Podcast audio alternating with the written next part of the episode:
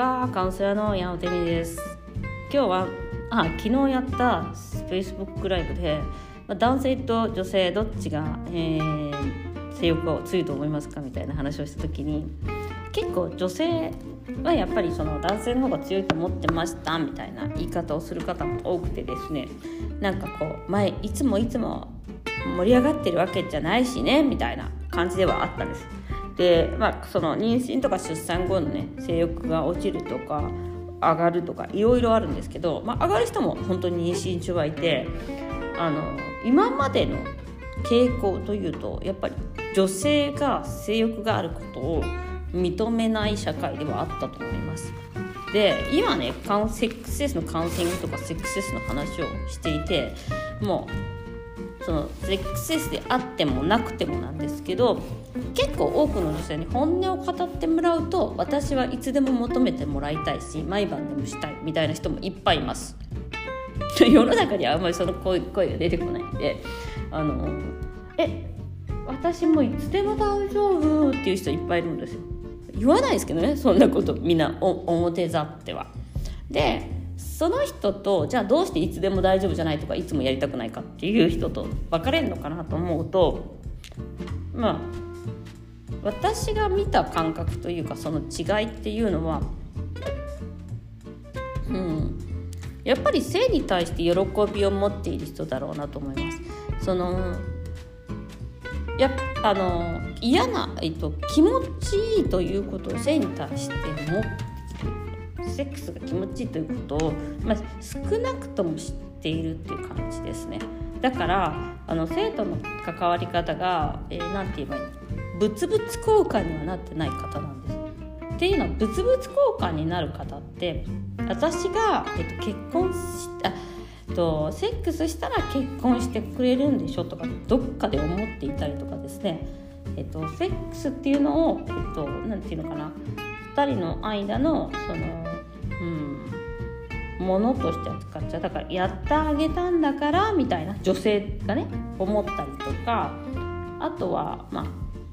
逆もありますね。そのそのえっ、ー、と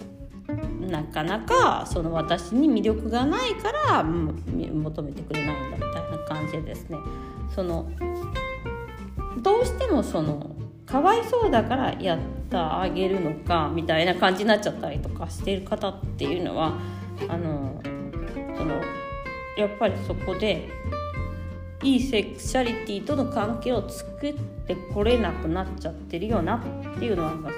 でまあそれがね本音だとしたらそれが分かった時点で変えることができるのであのいいことだと思うんですよね。だから自分がどういうふうに今までセックスを扱ってきたかっていうなんか、まあ、男の人はどうせやりたいだけなんでしょって思ってたらまたそういう性を自分の中で作っている可能性もあるんであの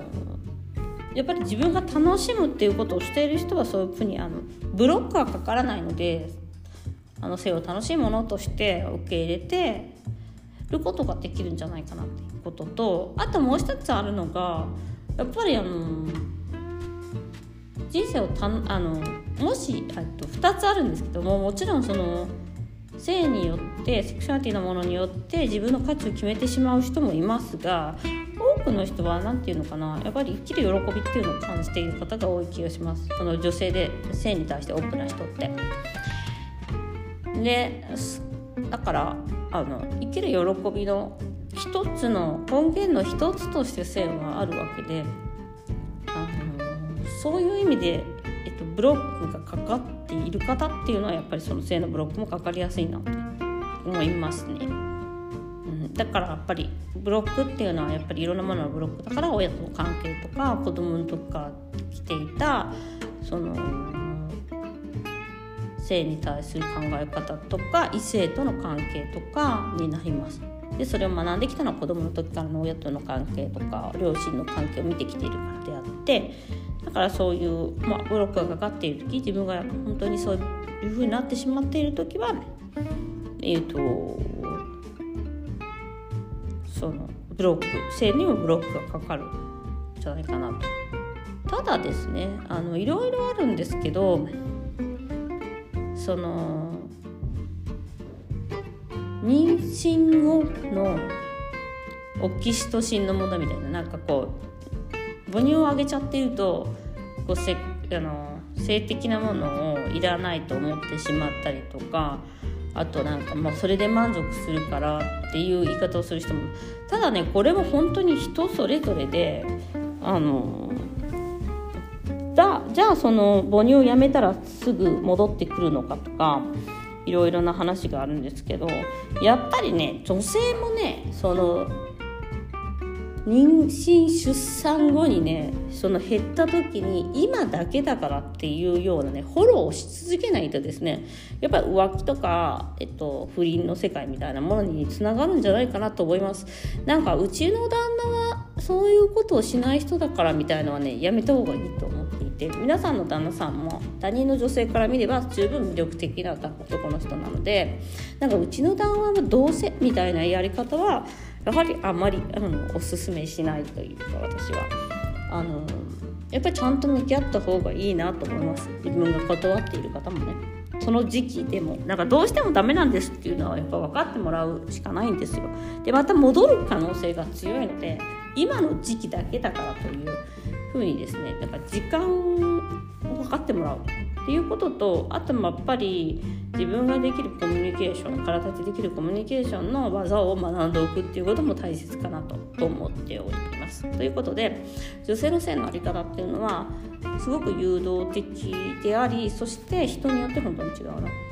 という話をしました。では、えー、ご視聴ありがとうございます。